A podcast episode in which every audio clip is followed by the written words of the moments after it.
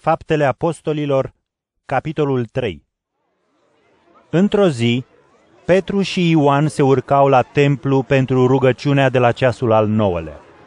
Și un bărbat o loc din naștere, pe care îl aduceau și îl puneau în fiecare zi la poarta templului numită Poarta Frumoasă, cerea de pomană de la cei ce intrau în templu. Văzându-i pe Petru și Ioan că erau gata să intre în templu, el le-a cerut să-i dea ceva de pomană. Petru, privind spre el împreună cu Ioan, i-a zis, Uită-te la noi! El îi privea atent și aștepta să primească ceva de la ei. Atunci Petru i-a spus, Argint și aur n-am, dar ce am îți dau. În numele lui Isus Hristos Nazarineanul, ridică-te și umblă. și apucându-l de mâna dreaptă, l-a ridicat și imediat picioarele și genunchii i s-au întărit. Dintr-o săritură a fost în picioare și mergea. Și a intrat cu ei în templu, umblând și sărind și lăudându-l pe Dumnezeu. Tot poporul l-a văzut că umbla și îl lăuda pe Dumnezeu.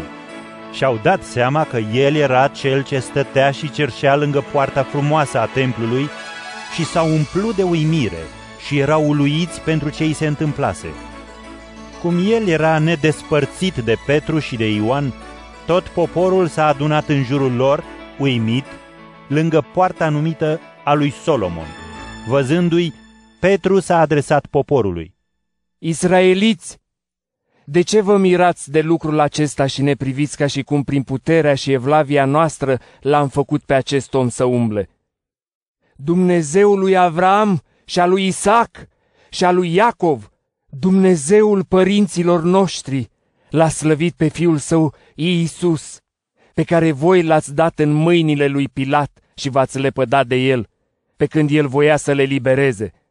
Voi v-ați lepădat de cel sfânt și drept și ați cerut să vi se elibereze un ucigaș.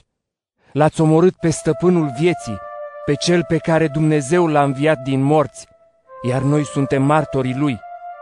Prin credința în numele lui, omul acesta pe care îl vedeți și îl știți a fost întărit de numele lui. Credința care vine prin el i-a întregit trupul înaintea voastră a tuturor. Știu acum, fraților, că din neștiință ați făcut așa, voi și conducătorii voștri.